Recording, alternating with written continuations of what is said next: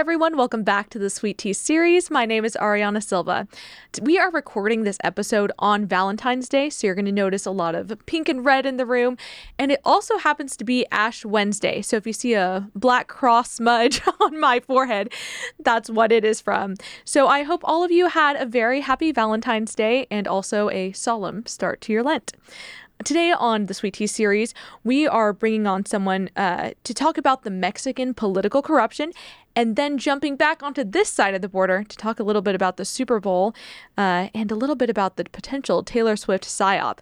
Here to do that is the Chief of Intelligence and Research, a co host of The Hard Country, and a cousin of mine, it turns out, Joshua Trevino. Welcome to the show. Hey, Ariana.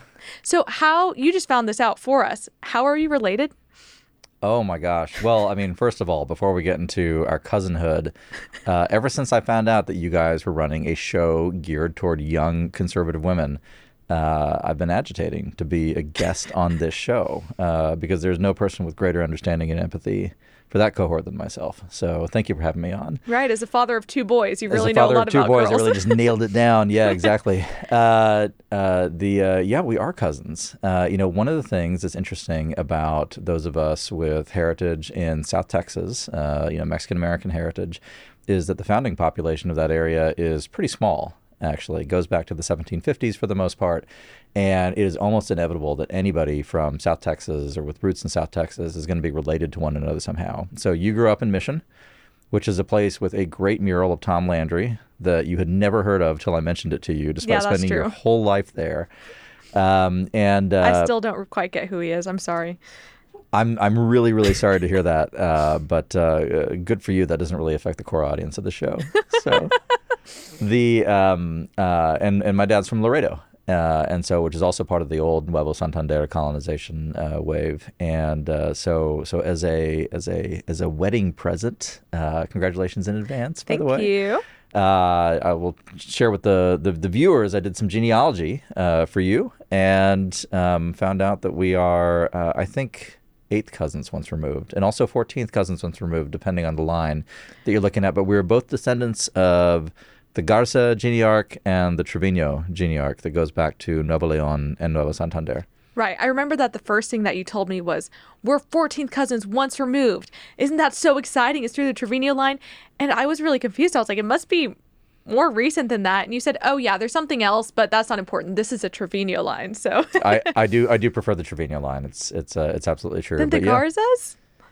Well, I mean, uh, neither of us are named Garza, but but you're right. I know. It's That my mom. is- Well, my mom's maiden name. So for me, it still has some closer affinity, I guess. It's got resonance. Right. Yeah, yeah. But it's true. No, we're, we're related. And uh, any of you out there who are from South Texas, you're probably related to all of your neighbors as well in some way. Well, I guess speaking of South Texas, we're going to go a little bit more south of the border. You just came back from a trip to Mexico City. Yes. Um, and you were there. It was a work trip with some meetings. What was the point of uh, going on that trip in the first place? Well, we've got a variety of partners in Mexico, and we also go down there to uh, talk with uh, office holders, journalists, researchers, intellectuals, journalists, and so on, to really get a sense of what's happening in Mexico right now. Uh, Mexico is a great country with great people. Uh, I don't just say this because you and I both have roots there, but it really is an objectively interesting place. Uh, Mexico, unfortunately, though, is also a country that's coming apart at the seams. Uh, it has a tremendous security crisis. Um, uh, there's a lot of Mexicans who would disagree with this, but uh, unfortunately, I've been forced to conclude that it's nearing failed state status in some ways, especially up north and in places like Sinaloa.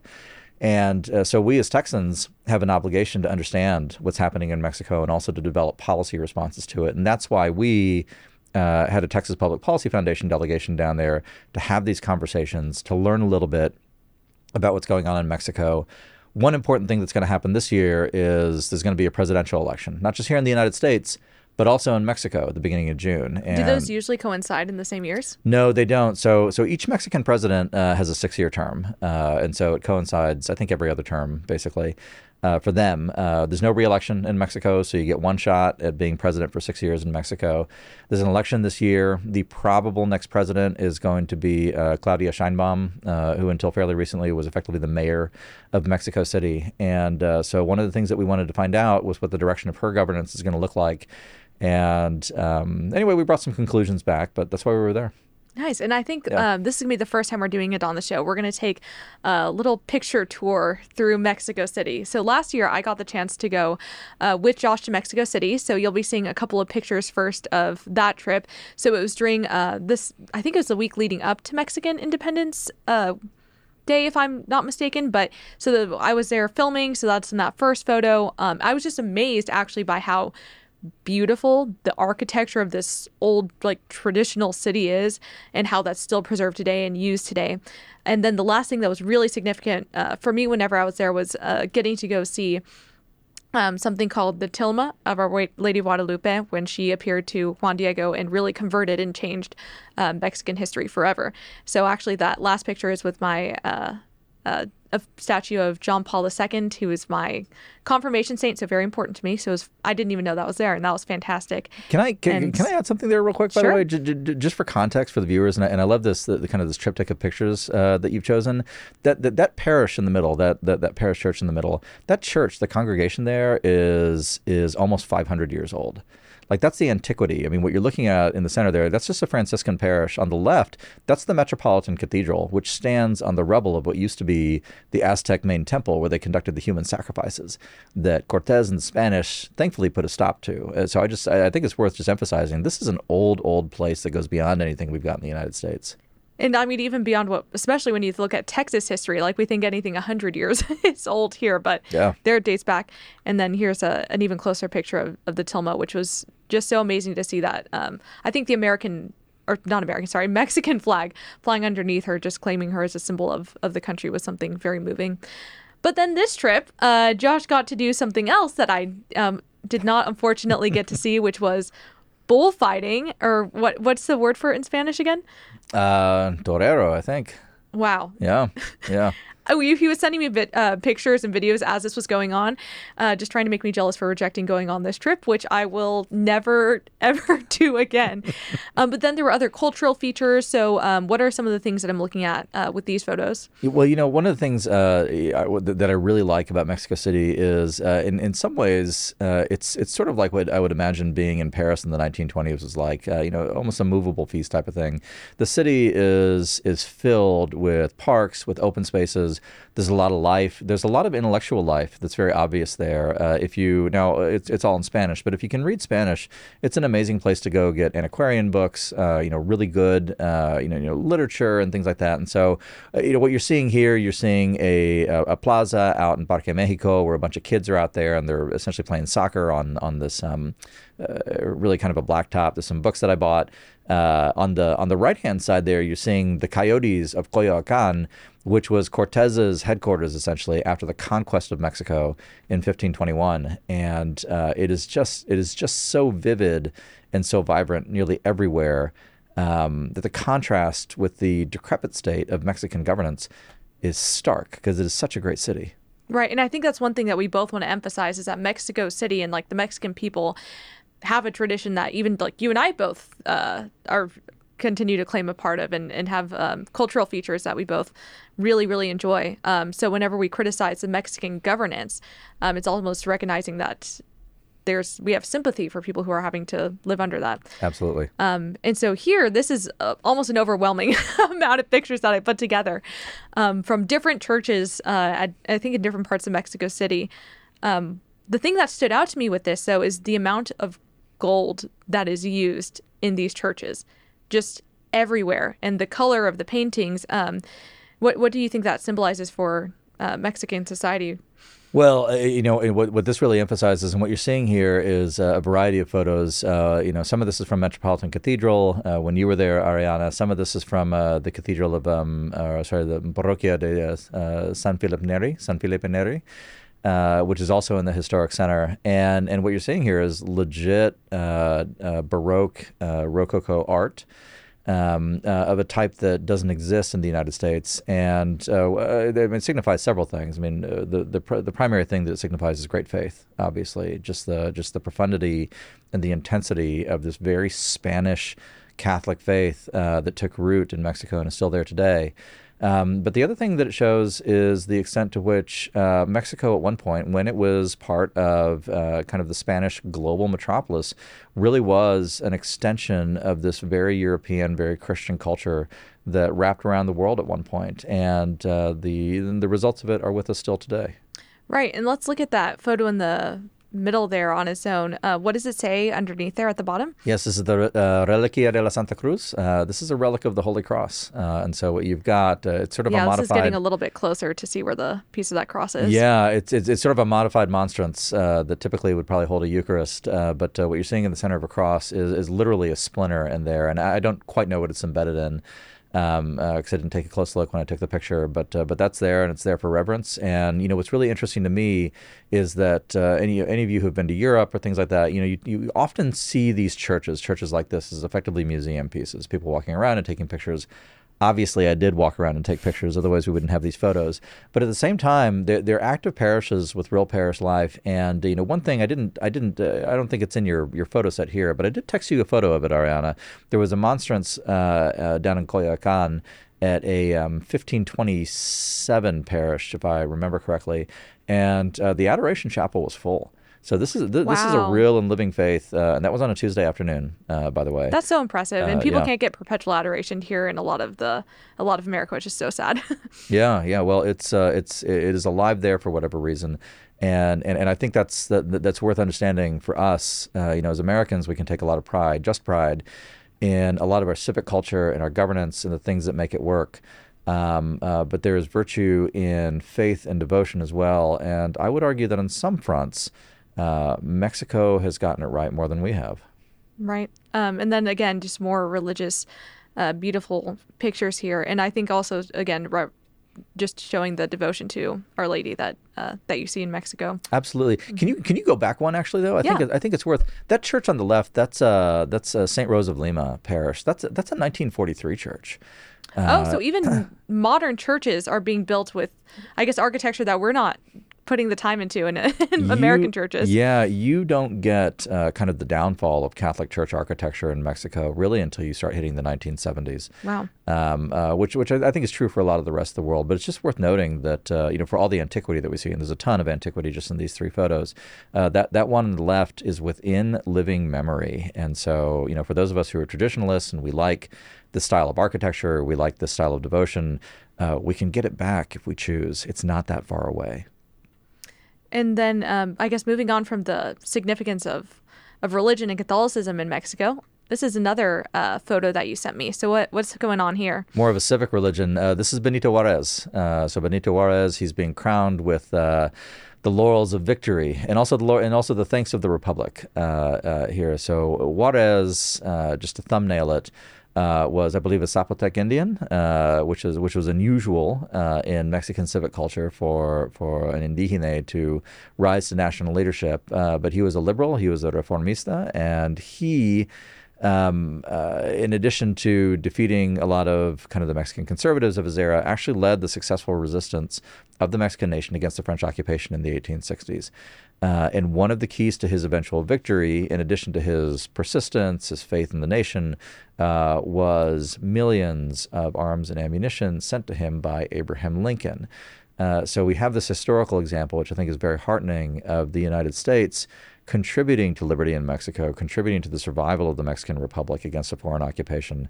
And although you'll find no mention of Lincoln here, not that there necessarily needs to be one, uh, we should understand that this victory that you see commemorated here is uh, in part the fruits of American policy and effort. right, Mexicans. and I think that highlights that at one point in history, America and Mexico had a, a friendship between their their governances. Uh, do you think that that's the case? Uh, uh, occasionally, yeah. Uh, you know, look, there's always been friction with the U.S.-Mexico relationship for a variety of reasons, uh, and uh, you know, you know, the United States had its own purposes also in wanting the French out. we should be very clear about that.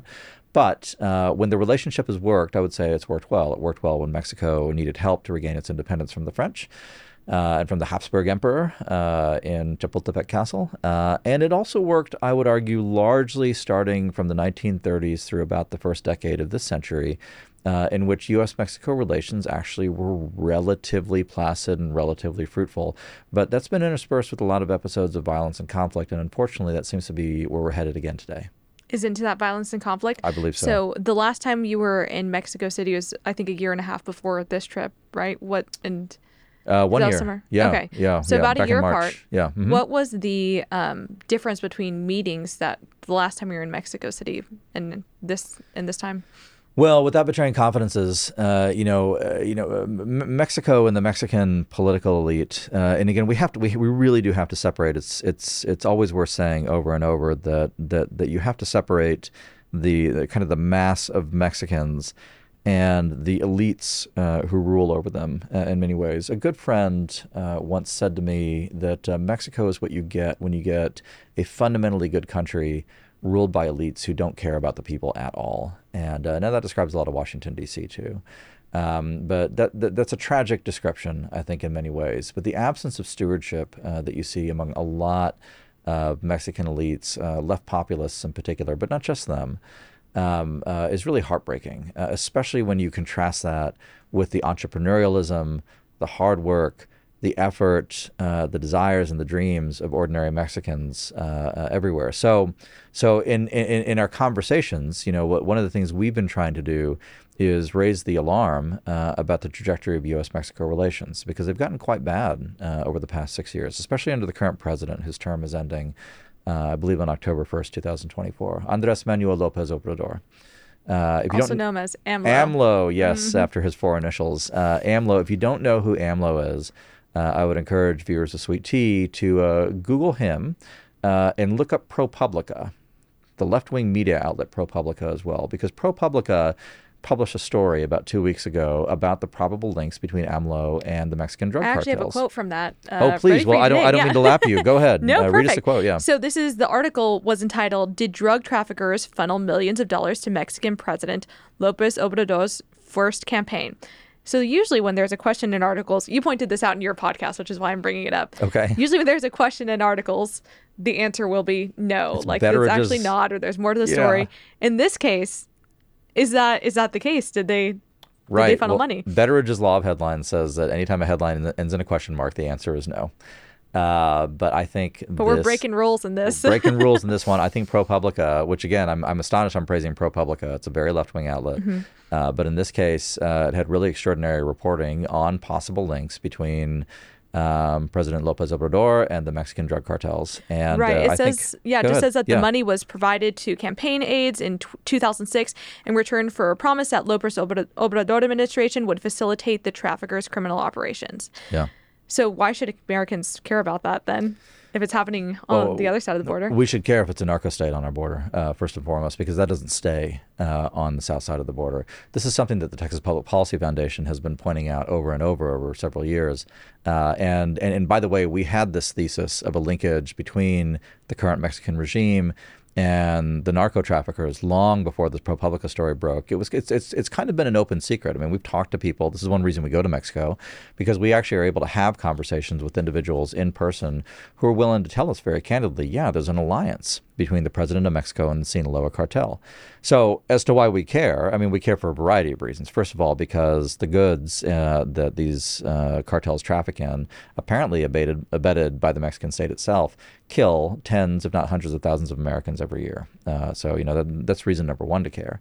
But and that's mo- referring to like fentanyl deaths. Fentanyl, mostly? absolutely. Fentanyl, and then and then any other any other you know product narcotic you can name that actually Right. does carry a death toll with it, whether in direct effects or the generated violence uh, that it creates when it enters American communities. Um, uh, we also have to understand that these cartels uh, conduct a modern day slave trade and human trafficking. You know, we we've all heard about the millions of illegal immigrants who are coming across the border right now. These illegal aliens who are flooding the country. It is legitimate invasion in the constitutional sense. Um, but we have to understand that every single one of these individuals is trafficked by these cartels, and it is commerce in man. We have to understand that. And there's no moral difference between it and the slave trade pre 1808 uh, that landed on American shores. And so, and so that, that that's another reason that we have to care about it because again, there's no problem down south that doesn't come into our communities. And then, and then the third big reason to me um, that we have to care about it is that as Mexico continues to break up, as rule of law, as authority, as normal patterns of life continue to disintegrate in Mexico, uh, it that that violence and corruption absolutely will come across the border, and in fact already has. Uh, we're lucky so far that the that the direct violence itself has not really come across the border. Although in the past you can look to examples, 1910, 1920 in particular, in which American towns were you know routinely attacked by Mexican bandits. Um, uh, that's not out of the realm of possibility given the trajectory of events. Uh, but what we can, you know, what we can we can look to right now that is happening right now is corruption. So corruption of local officials. Um, there are multiple cases, just to give you one small subset of corruption, of sheriff's departments in South Texas. Uh, you know, you know, looking back to the past 20 years. And when you say South Texas, what parts of South Texas is that? Well, so to? the specific counties I'm talking about, and this is all in public record. Uh, you've got you've got either sheriffs or sheriff's deputies, um, and again, I'm talking 2000, the year 2000 to 2024. So it's a it's a, it's a generational span. But uh, uh, Presidio County out west. Hidalgo County, Cameron County, which is Brownsville, McAllen, um, uh, and then uh, I believe Starr County just had a, uh, a sheriff's deputy who was also uh, federally indicted. That's so weird to think about that I was growing up in a place that was like collaborating, at least to some extent, with. Well, Hidalgo County actually had, uh, I mean, I'm, I'm, I'm ashamed to say, a, uh, a sheriff named Trevino uh, who uh, was, one of our cousins. He, one of our cousins, yeah, one of our cousins, uh, who and his son was effectively head of this this um, basically the special tactics unit, and and he and his son, the two Trevinos, uh, liaised with the Zetas, Los Zetas cartel, to uh, protect loads coming across the Rio Grande. And so they were essentially subcontractors. Interestingly enough, the head of the Zetas at the time, also a Trevino. So, so, so is that should, how they hooked up? You should, you should, have no trust in us. Probably not. Uh, but uh, you know, th- th- this kind of thing. Corruption is. Uh, I mean, the death in American communities is terrible. The violence is terrible. The insecurity is terrible. Um, but corruption really is the end of democracy. I mean, uh, public corruption really is the end of our ability to rule ourselves and to live in freedom and liberty. And uh, that that to me is worth fighting. And that alone, you know, set aside the fact that we have great sympathy for and compassion for our Mexican neighbors, because we do as Texans, um, uh, that's reason enough to engage. Right. So, what does engaging with this issue look like? I mean, it, means it means a variety of things. And so, the, at the foundation, we've been talking about uh, a series of of policy principles and policy answers that need to be done. You know, if I had to pick one principle of action, and there's a variety of policies that could follow from it, I would link trade and security. That would be the number one thing that I would do. And this is, you know, speaking speaking for myself, but I think I speak reasonably for the foundation in this one as well.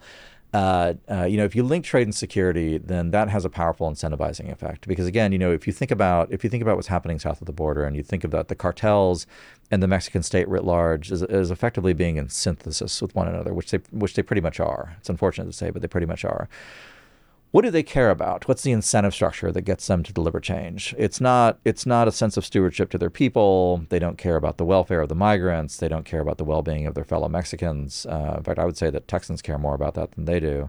Um, but they do care about the money. They care about the money and they care about the commerce that comes across. So if you have a policy where you're actually linking commerce, legal commerce, by the way, uh, you know, the billions that are made in cross border trade to the provision of security, and you don't get the benefits of that commerce unless you provide the security. Uh, my suspicion is that that one thing is probably the single most efficacious move that policymakers could make to start generating real security at the U.S. Mexico border. It's not the end of our concerns, but it would be a good beginning. I would have um, I feel like uh, an instinct that I would have that would agree with that is it seems like in um, tourist areas in Mexico, mm-hmm. they're going to find a lot more safety and security because there's an interest in in keeping that area safe. So I, I think it does make sense and it does track that since that's something that they they do care about and it is is something that you just are able to see through travel. I think that you're that right. Carry over. Yeah, yeah, no, no. I think you're. I think you're absolutely right, and uh, and and you see it with like a special regime of of uh, police forces in tourist areas, right, and you know, special hotlines for tourists and things like that.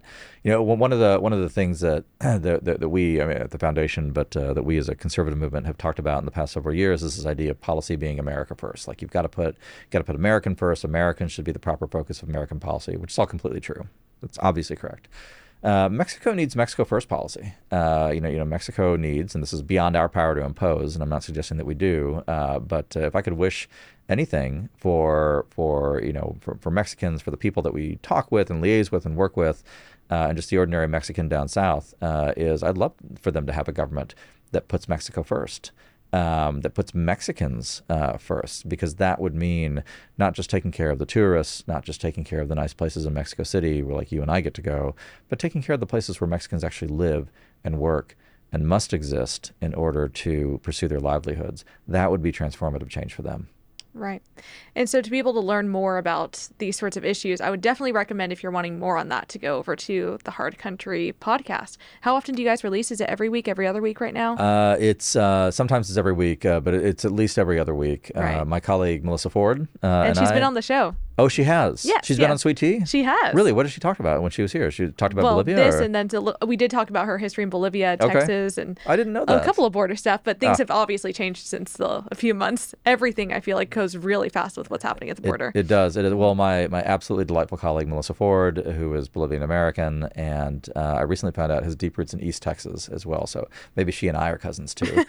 uh, uh, but uh, we yeah we do the Hard Country podcast, and that is probably the number one source I would recommend for keeping up with the foundation's thought, analysis, and observation on what's going on south of the border. Right. Well, I guess Yeah. going farther north of the border, back into America, let's talk about another big thing that just happened this, well, last weekend for us. The Super Bowl just happened. Did you get a chance to watch? I did get a chance to watch it, and uh, it ended as I hoped with a victory for the Chiefs. Um, Now, you have to tell me, though, were you rooting it uh, for the Chiefs because you were rooting for the Chiefs, or were you rooting for Taylor Swift's boyfriend's team? Neither. Um, uh, no, no, neither, neither. Please, honestly. Uh, uh, no, I rooted for the Chiefs for two reasons. One is, uh, as a lifelong uh, Dallas Cowboys fan, uh, I hate the Niners, uh, and so the Niners, seeing them defeated, it's not enough that my team wins. The other team must lose. Uh, and since my team has failed to win for about 30 years now, So if you're a Cowboys fan at this time, you, you don't care about winning. You just need to make sure that the I just need to make lose. sure. Look, I need to make sure the Redskins. They're they're the Redskins. I'll never call them the Commanders. The Redskins uh, and the San Francisco 49ers and the Philadelphia Eagles. As long as those three teams lose at some point, it's a good season for me. I was alarmed to see the Niners reach the Super Bowl this year because they're actually a genuinely very good team uh, under Shanahan. Uh, but they couldn't get it through. The other reason I was rooting for the Chiefs, though, is of course, I mean, the origin of the Kansas City Chiefs. Do you know what the origin of the Kansas No, City Chiefs is? They actually started as the Dallas Texans with the American Football League. Uh, yes, under the Hunt family, uh, who still continues to own it today, Lamar Hunt founded the Dallas Texans, and eventually, with the competition between what was in the NFL team and the Dallas Cowboys and the AFL team with the Dallas Texans, the Dallas Texans eventually removed themselves to Kansas City. Uh, so they are part of the Texas diaspora of professional sports teams. Uh, another member of that club is, of course, the Tennessee Titans, who were really the Houston Oilers. Uh, you know, you know, may they may they be remembered in honor. Um, I feel uh, like this and is more sports history than we have ever had on this show before. Oh, listen, Potentially ever will have on the show. there is again i know probably the target market for the show is not really interested in nfl history in the 1960s but but if you have a man in your life that really is into football history there's a great book called 10 gallon war i've forgotten the author uh, which is a history of the rivalry between the dallas texans who become the kansas city chiefs and the dallas cowboys and it's well worth reading you can still get it on amazon highly so if you need, they need a belated Valentine's Day gift to give someone. 10 gallon war great book yeah. So uh, that gives, I guess, the your thoughts on the actual bowl itself. What did you think about the Usher halftime show? uh, boring. Uh, bo- Really? boring, boring, forgettable. I mean, the halftime shows uh, are are typically are typically nothing. I mean, I mean, it was. Um, uh, it felt like a nostalgia gift to people who were born uh, in the Clinton administration, and uh, and I think that's that's probably what it was The intended funny to be. thing is, I'm on the exact edge of that line. So yeah, sure. yeah, yeah. I mean, did you enjoy it? So the, it was funny. The whole group that I was with really enjoyed it, and then I'm talking to other people. They either loved it like we did, or they hated it and didn't find it entertaining at all. Watching, I thought it was impressive. He was singing and roller skating at the same time. What more do you need to ask for from a Super Bowl? Did you see the woman who fell off the stage on the roller skates? No. So apparently, this is the only interesting thing about the halftime show to me. There was a woman who was roller skating because I guess there were a lot of people roller skating in there, and I was I was also like putting a kid to bed at that point too. So it was kind of I was my attention was divided. Apparently, there's a woman who fell off stage in roller skating, and she has this phenomenal, uh, actually really amazing, hilarious um, uh, TikTok video. Uh, see, I'm relating to the youth. I'm talking about TikTok video and uh, and she's got she's got this giant black eye. she fell off the stage, and she explains how it came to pass. She lied on her resume because she's an actress, and Oh, she said she could roller skate dance. She said she could roller skate dance because she needed the work, and she said, "How hard can it be?" And she turned off. She fell off the stage in the middle of the Super Bowl, and uh, you know, well, the just fact that she made it through rehearsals and that far, you got to give her props for that. that is the spirit that made America. That woman right there. Like you know, doesn't know how to roller skate, but she's up there on the Super Bowl and takes a tumble and owns it. Might be the most memorable thing that happened at that halftime show. Was it was her falling off of the stage? Probably. Yeah. I think the most memorable halftime show still has to be for me at least is the the Lady Gaga performance because she actually fell out of the sky. And so I think it's a success if someone fall. Did you did you watch was that that one? this Super Bowl? No, no, no. I'm saying in the past, like the most remem- memorable Super Bowl halftime show was Lady Gaga's. Oh that no, was no. I forgot what year that was, but she like like came out of the sky and Did she really? Yeah, it was amazing.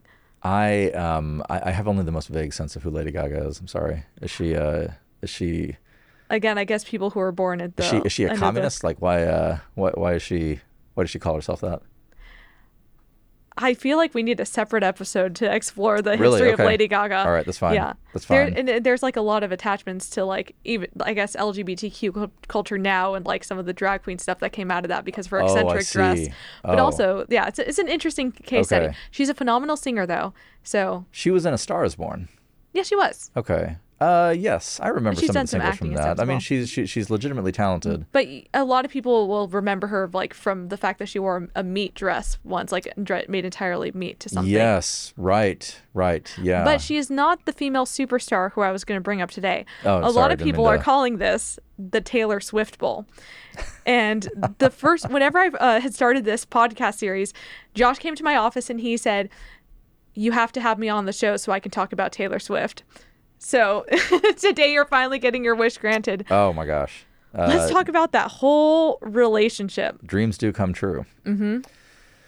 Well, I think uh, I think to fully, uh, I'll put on my Vladimir Putin hat. I think to fully understand what's happening with Taylor Swift, we really have to go back to the Homeric era uh, of the Iliad. Uh, so rewind with me about six thousand years, if you will, to the Bronze Age, and I feel uh, like this is Tucker Carlson's show whenever Pe- Putin came on to. consider consider the um, uh, you know you know, consider consider the the the arc the, the the romantic arc of loss and reclamation at the heart of the Iliad, which is uh, the woman uh, Helen who is faithless and spirited away. Uh, to Troy by Paris, and Paris himself, of course, is is uh, not much of a man. He tries to be a warrior, but he is a slight he's a slight figure, and, and certainly can't stand up to the Achaeans, Ajax and Achilles, and the heroes of old. Certainly not to Menelaus, Helen's actual husband, uh, who uh, motivates uh, the Achaeans to war. Uh, a war of 20 years that that ends in Troy being ruined and Hellas, Helen being borne back by Menelaus. So so you know Taylor Swift uh, is, is is reenacting this without knowing it. This archetype of, of, of reclamation, and Travis Kelce is the American Menelaus. Uh, she's been spirited away by these slight waifs of British men who will blow away in a stiff breeze, uh, who are not manly, who could never possibly defend her uh, against, uh, say, uh, you know, a phalanx attack on the plains of Anatolia. But Travis Kelce can, and uh, so she has now returned in fullness. The Helen being borne back by the American Menelaus, and I think it is a um, culturally significant and celebratory moment for all of us. Did you come up with this comparison yourself? Uh, who wouldn't? I mean, didn't you? You know, I did not look at Taylor Swift's relationship and think, "Wow, this reminds me of a Greek classic." whenever I was examining Well, it, well, I'm, I'm, I'm. Uh, then it pleases me to be the first. what I did notice was a lot of the drama that surrounded it in terms of the potential psyop. Have you heard about the the rumor speculations? I don't want to be like that person who's like, "I believe in this conspiracy theory," but I do want to be the person that promotes the idea and the fun of conspiracy theory. Of course, of course. Well, well, well just as just as uh, Diana the huntress and Aphrodite, the goddess of love, were jealous of, of Helen, so too uh, have some of the lesser lights of conspiracy land uh, decided that Taylor Swift herself is an agent of the other side of of the Biden regime, uh, and now, in in fairness to them. Uh, Swift's views on on politics and society are are moronic. Uh, I mean, there's no hiding that. Uh, anybody who has watched, uh, as I have, the Miss Americana documentary on Netflix, uh, which is uh, 90 minutes of This life. is why I needed you here. I'm not the Taylor Swift expert. I had to bring someone who actually watched through that. I think I think you can. It's it's interesting to me because there's certain things that you have to know about to understand America now, uh, to understand uh, culture. And um, the NFL actually is one of them, whether you like it or not. And I would argue that uh, Taylor Swift is another. Uh, and, and and unfortunately, this pains me so much uh, because I, I, I, loathe it. Uh, but the Harry Potter series is another. You know, anything that provides a yep, narrative, that one I can connect to. a narrative life pathway uh, for people you, you must know about, even if you don't partake of it. And so, and, and so Swift especially has provided this template for a whole generation of women uh, who are themselves, uh, you know, one of the primary fonts of popular culture, and therefore civics, and therefore everything that happens to the rest and of it us. is interesting watching something that comes out of culture make its way all the way into politics so deeply so that even Hillary Clinton tweeted something that has gotten traction, which is congratulations to Taylor's boyfriend and the entire Kansas City Chiefs community. Well, Did you I see th- that she tweeted yeah, that? no, I think I think Hillary is mapping uh, her own marital relationship onto that one. Uh, you know, the, the, the, there's the old joke that. Uh, that uh, as as Hillary and Bill are traveling through Arkansas on their campaign bus, they uh, she Hillary says, "Stop, stop, stop the bus! I know this guy at the gas station." And so she gets off. She talks to the guy. She gets back on, and and Bill Clinton says, "Well, who was that, Hillary?" And uh, she says, "Oh, you're not going to believe this, but uh, you know, I used to date the owner of that gas station in high school." And Bill says, "Well, if you'd married him, you'd be married to a gas station owner." And she says, "Bill, if I'd married him, he'd be president of the United States." Is this so- a story that she's told? No, she hasn't. That's just that's just an old Clinton Hey, joke. ah, Yeah, okay. yeah. But well, you know how Kam- Kamala Harris and like even Biden have come up with these old childhood stories. I was like, oh, did this come from like the Clinton? No, no, this is a, this is a false story. Okay. But I'm just saying, like, like congratulations to Taylor's boyfriend. Yay, girl power. But you know, I mean, that's that's kind of Uh, that's the energy you're getting from it. Those are the so- vibes of it. it's so tiresome. It's uh, it's uh, you know, th- this tweet is dedicated to the 14 people globally who saw the Marvels in the theater. Because they're the audience who would have appreciated that and clapped and thought it was so brave. Did you know on her Twitter profile she describes herself as, um, oh, what was it? Because in the past I know she was uh, she had pantsuit aficionado on her Twitter bio, Oh, yeah, yeah, yeah. and then now I think it was hair. Um, it was something about her hair, like she was had the. Wow, I feel like I can't remember it now. I'll throw it up on screen. Your guys I- are seeing it now in the future. I have not voluntarily read a Hillary tweet until had to I until it this down. day. But the bigger tweet that I think related more to the psyop thing that I wanted to get to Okay. was the Biden one where they not confirmed it, but at least we're in on the joke, but just showing how all of these cultural things and the culture war is really playing out all the way up to the president of the United States. And do you want to read the tweet Of course, here? yeah. I mean, uh, Joe Biden says just like we drew it up, and he's got the dark Brandon uh, eye, you know, eye laser thing going on. Now, now, now, we should be clear that this was posted at 9:50 p.m. Uh, Eastern time, so so way after the president's bedtime.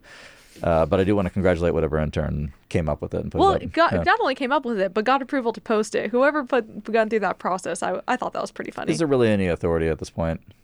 Who can say? What is truth? Who's the authority? I don't, I don't Yeah, know. yeah. But with that, to kind of go back a little bit and explain what this whole psyop is, um, uh, whenever I was trying to find this video today, all I was seeing was articles saying four out of five Republicans believe in this new theory, or just statistics like that that are coming out. And it's because Jesse Watters spoke about it on Fox News. So I'm gonna Okay. show you a little clip of that real quick. So All right, let's let's let's do it. let's watch it. Well, around four years ago, the Pentagon Psychological Operations Unit floated turning Taylor Swift into an asset during a NATO meeting. What kind of asset? A PSYOP for combating online misinformation. Listen.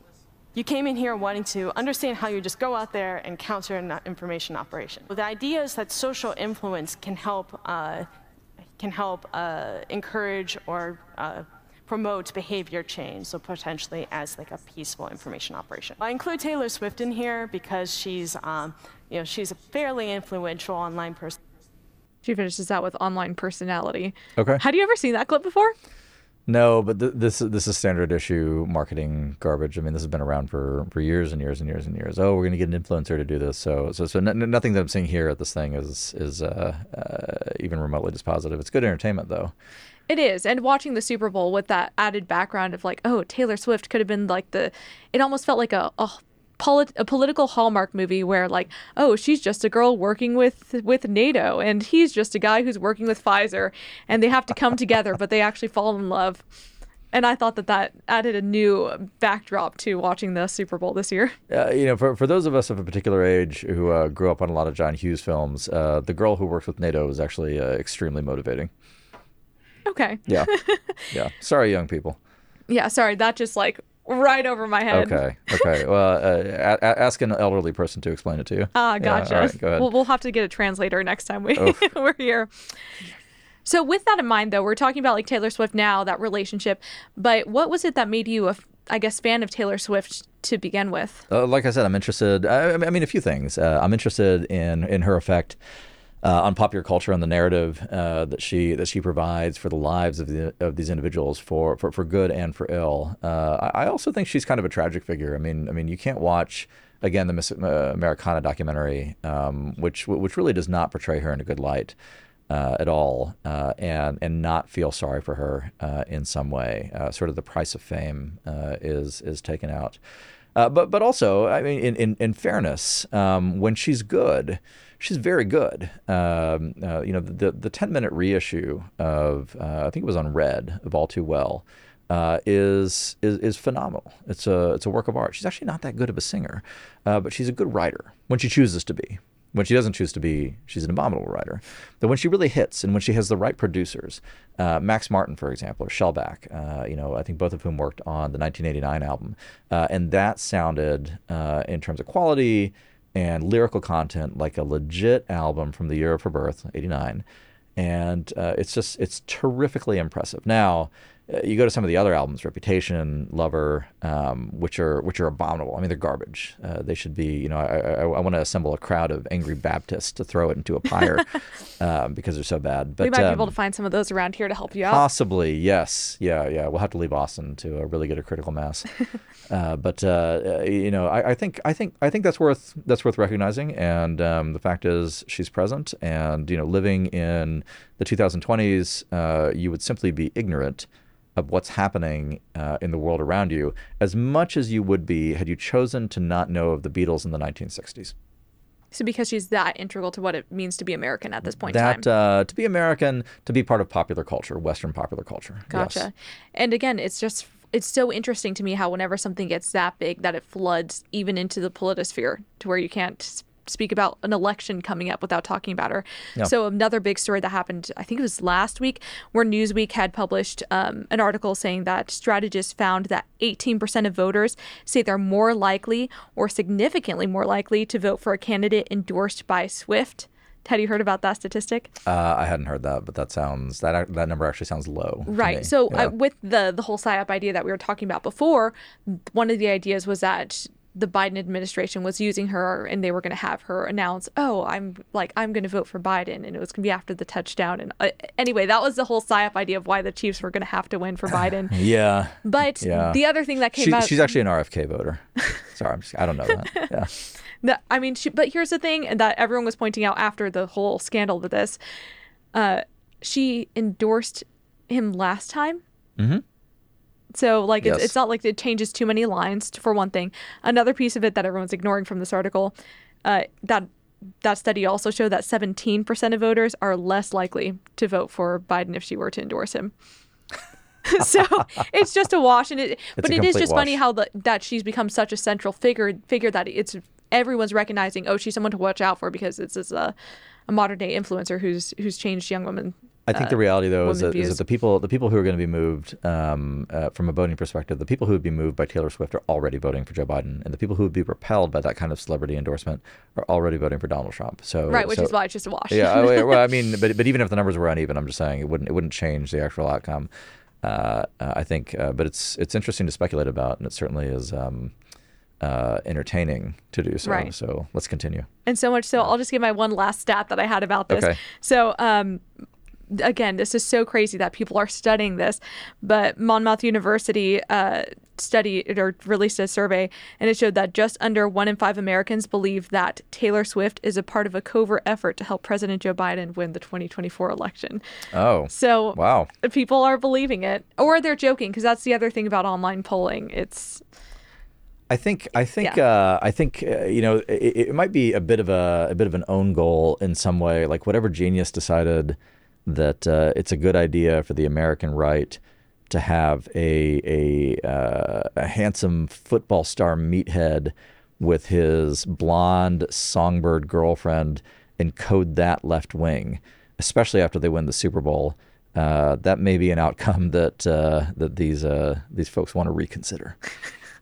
That's actually true. I hadn't Don't even thought think? about that yet. Yeah, yes. yeah. No, you shouldn't. you shouldn't really code that left things. wing. The, the, there's the famous. Um, there's the famous photograph. I think of. Uh, I think it's Danny White, one of the Cowboys uh, greats from the 1970s, who is uh, uh, kissing a cheerleader after a victorious game. Have you seen this picture? No, I haven't. No, it's probably like 30 years before you were alive. So uh, no, I guess you haven't. But uh, but anyway, uh, it's it's uh, it's a famous picture, and that's um, you know it's it's sort of its analog is to its visual analog and its thematic analog is to the sailor in Times Square who's kissing the nurse on VJ Day. Have you seen that picture? Yes. yes. You know what I'm talking about. That okay, so it, so in both cases, you know, it's it's you know it's it's, it's a sailor, it's a football quarterback, and they've you know grabbed this woman in their celebratory Right. kiss, and things like that. Like like until 20 minutes ago, those were right coded images. Like people looked at it and said, "That's America. That's the America I want to have." You know, and that uh, and something, and you're giving that to the left. Come on, guys. So we're surrendering something, is what you're saying here. the right. Menelaus, American Menelaus belongs to us. I don't care how many vaccines he's gotten. Get him back. yeah. So even if Pfizer has him, we can get him back. We can get him back. We can reclaim him. Yeah. So I guess speaking about the influence of Taylor Swift on young women, I want to talk with you a little bit about uh, the idea of women in leadership and what makes women good leaders. Okay. Which might be, I guess, a little bit funny that I had you know a man on the show to talk about this with me. It's But- it's it's based though. It, it is based It's of me pretty to ask based this of though. you. I mean, that is a lot of that is a lot of, On of a scale from one that's to a lot really of trad based, coding I'm at the coming really from based. you on that front. So, I better talk to a man about women's leadership Just to make sure that I please, understand it. Please, please, my trad Catholic friends, continue. My So- trad Catholic Hispanic South Texas friends. You know, I feel like we try to keep it even here. We'll have about 20 women on the show to talk about it and then two men just to make sure we're okay, all right. Yeah, go ahead. So with that, um, I guess what do you think makes a good woman leader?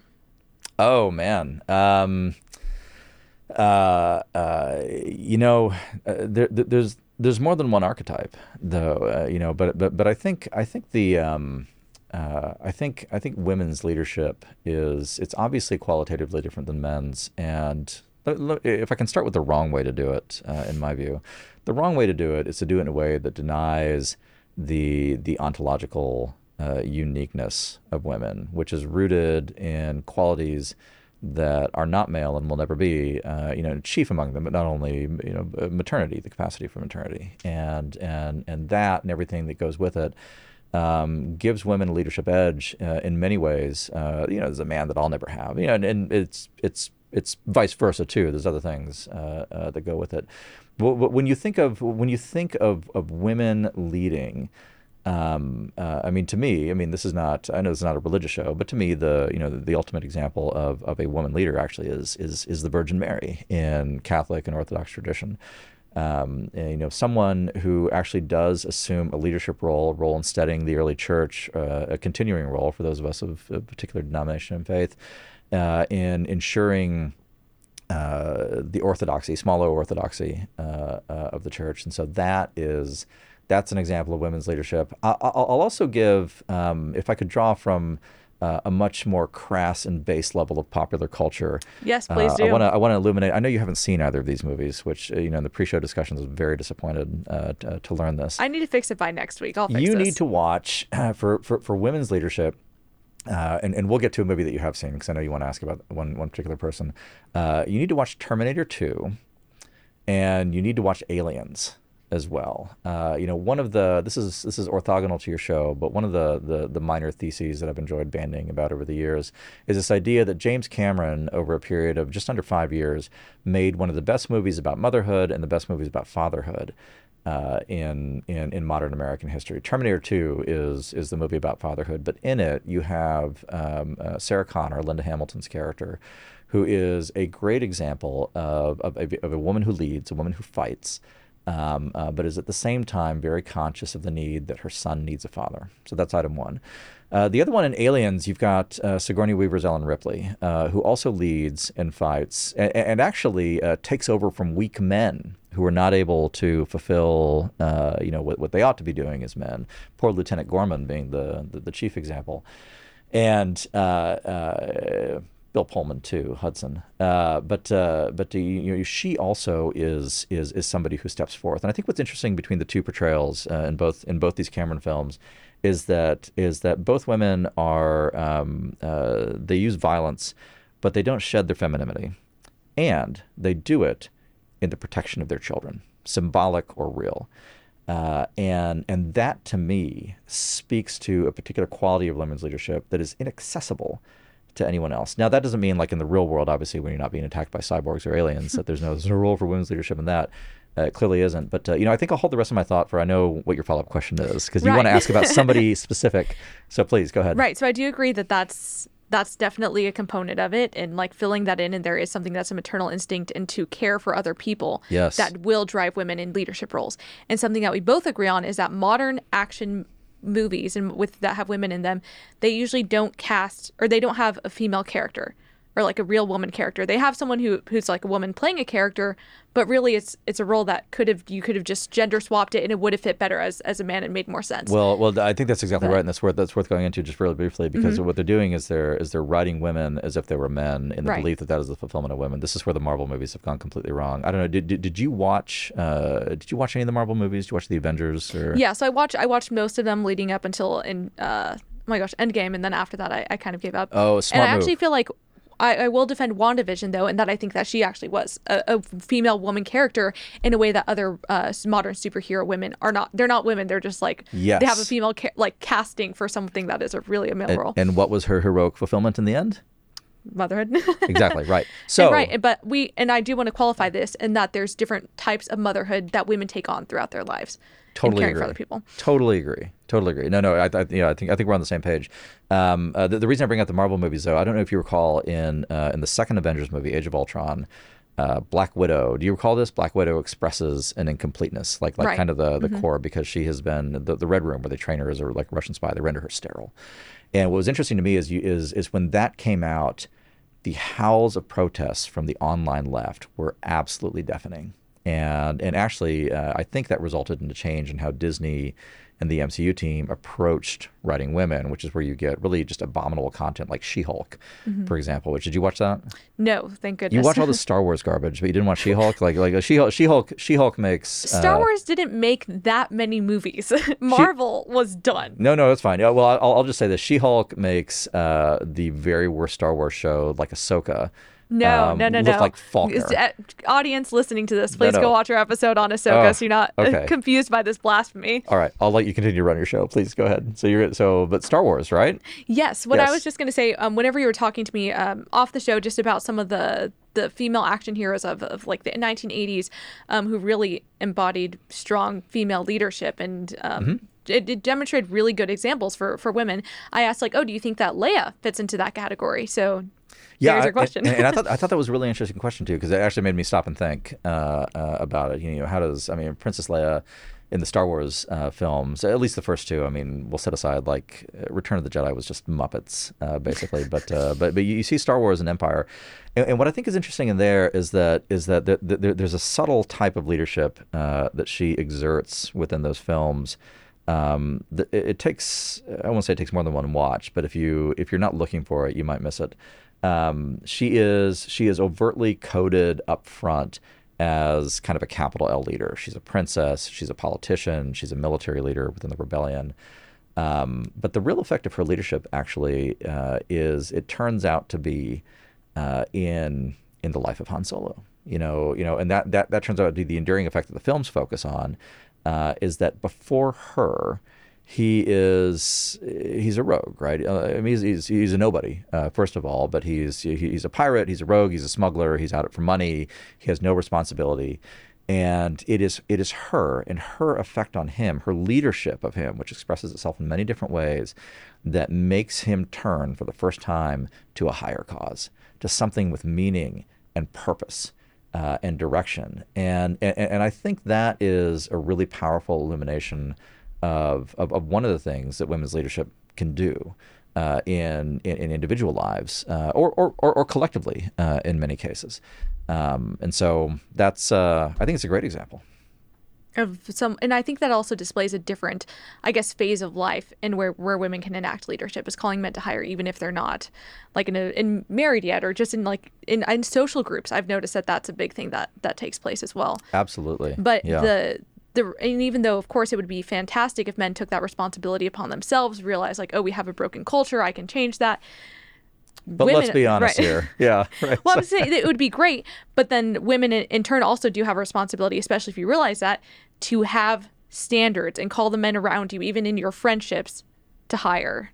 And I think that they'll usually, a lot of times I've noticed that they'll respond to that call if you're willing to set those standards to begin yeah. with. Yeah. No, no, you're right. It, it's it's it's probably true. The aggregate of men will will meet the standard that the aggregate of women set. Right. And so as women, I hope that like what I can do with with this show and just in, in female friendships in my life is be able to like, you know, build a community where that's that's what we expect from people and Yeah. and hopefully change the culture one to Good a luck. little group of friends at a time. Well, it's too late for me, but I hope people of your generation respond. So, uh, concluding the show, I want you to be able to give a piece of advice to younger women. What is it that you think that they can Oh my gosh. can do? Uh, just in life in general, Yeah, you actually had a good example the other day, but I don't want to take your answer from you. I don't remember. What was my good example? well, your answer You want to prompt that me? I'm sure. so sorry. well, it's something that I'm going to be doing very recently. Oh yes. Oh. get married. Get married early. Have kids early. uh, well, I mean, you don't don't take my word for it. There's a lot of social science behind that. Uh, but uh, but yeah, that, that that is good advice for everybody, for men and women, uh, both. Is is uh, is is to do that.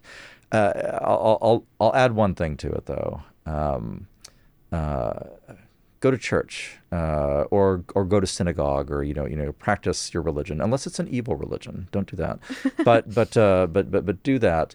Uh, that that kind of meaning I think I think can get um, you know I'll speak from personal experience. Its purpose can be obscure when you're younger. Uh, I feel like a very old person saying this. I'm only 48 by the way so give me a little bit of slack.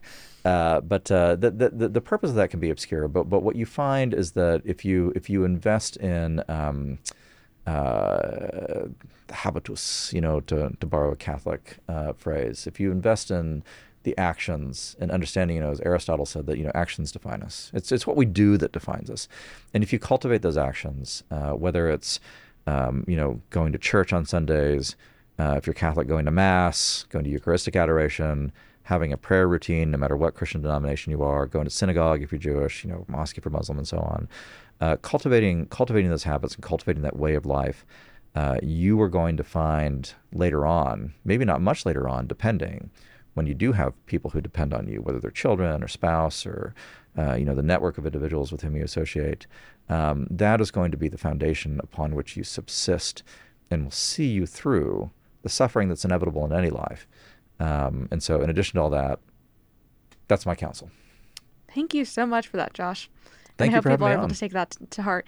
Yeah. I'm glad that we actually got to be able to, to spend this much time talking. I feel like usually we're uh, caught in between offices and getting three minute talks. So thank you so much for taking the time to come on the show. It's always my pleasure, Prima. It's good. and where can people find you? uh, when I'm least expected. Oh no, sorry. Um, you can find me at texaspolicy.com uh, and also on the Hard Country on YouTube. So look up the Hard Country on YouTube and you can find us there. Yeah, thank you again for being on the show. And to everyone else, happy Friday. Uh, have a good Lent, good fruitful Lent, and a happy Valentine's Day weekend.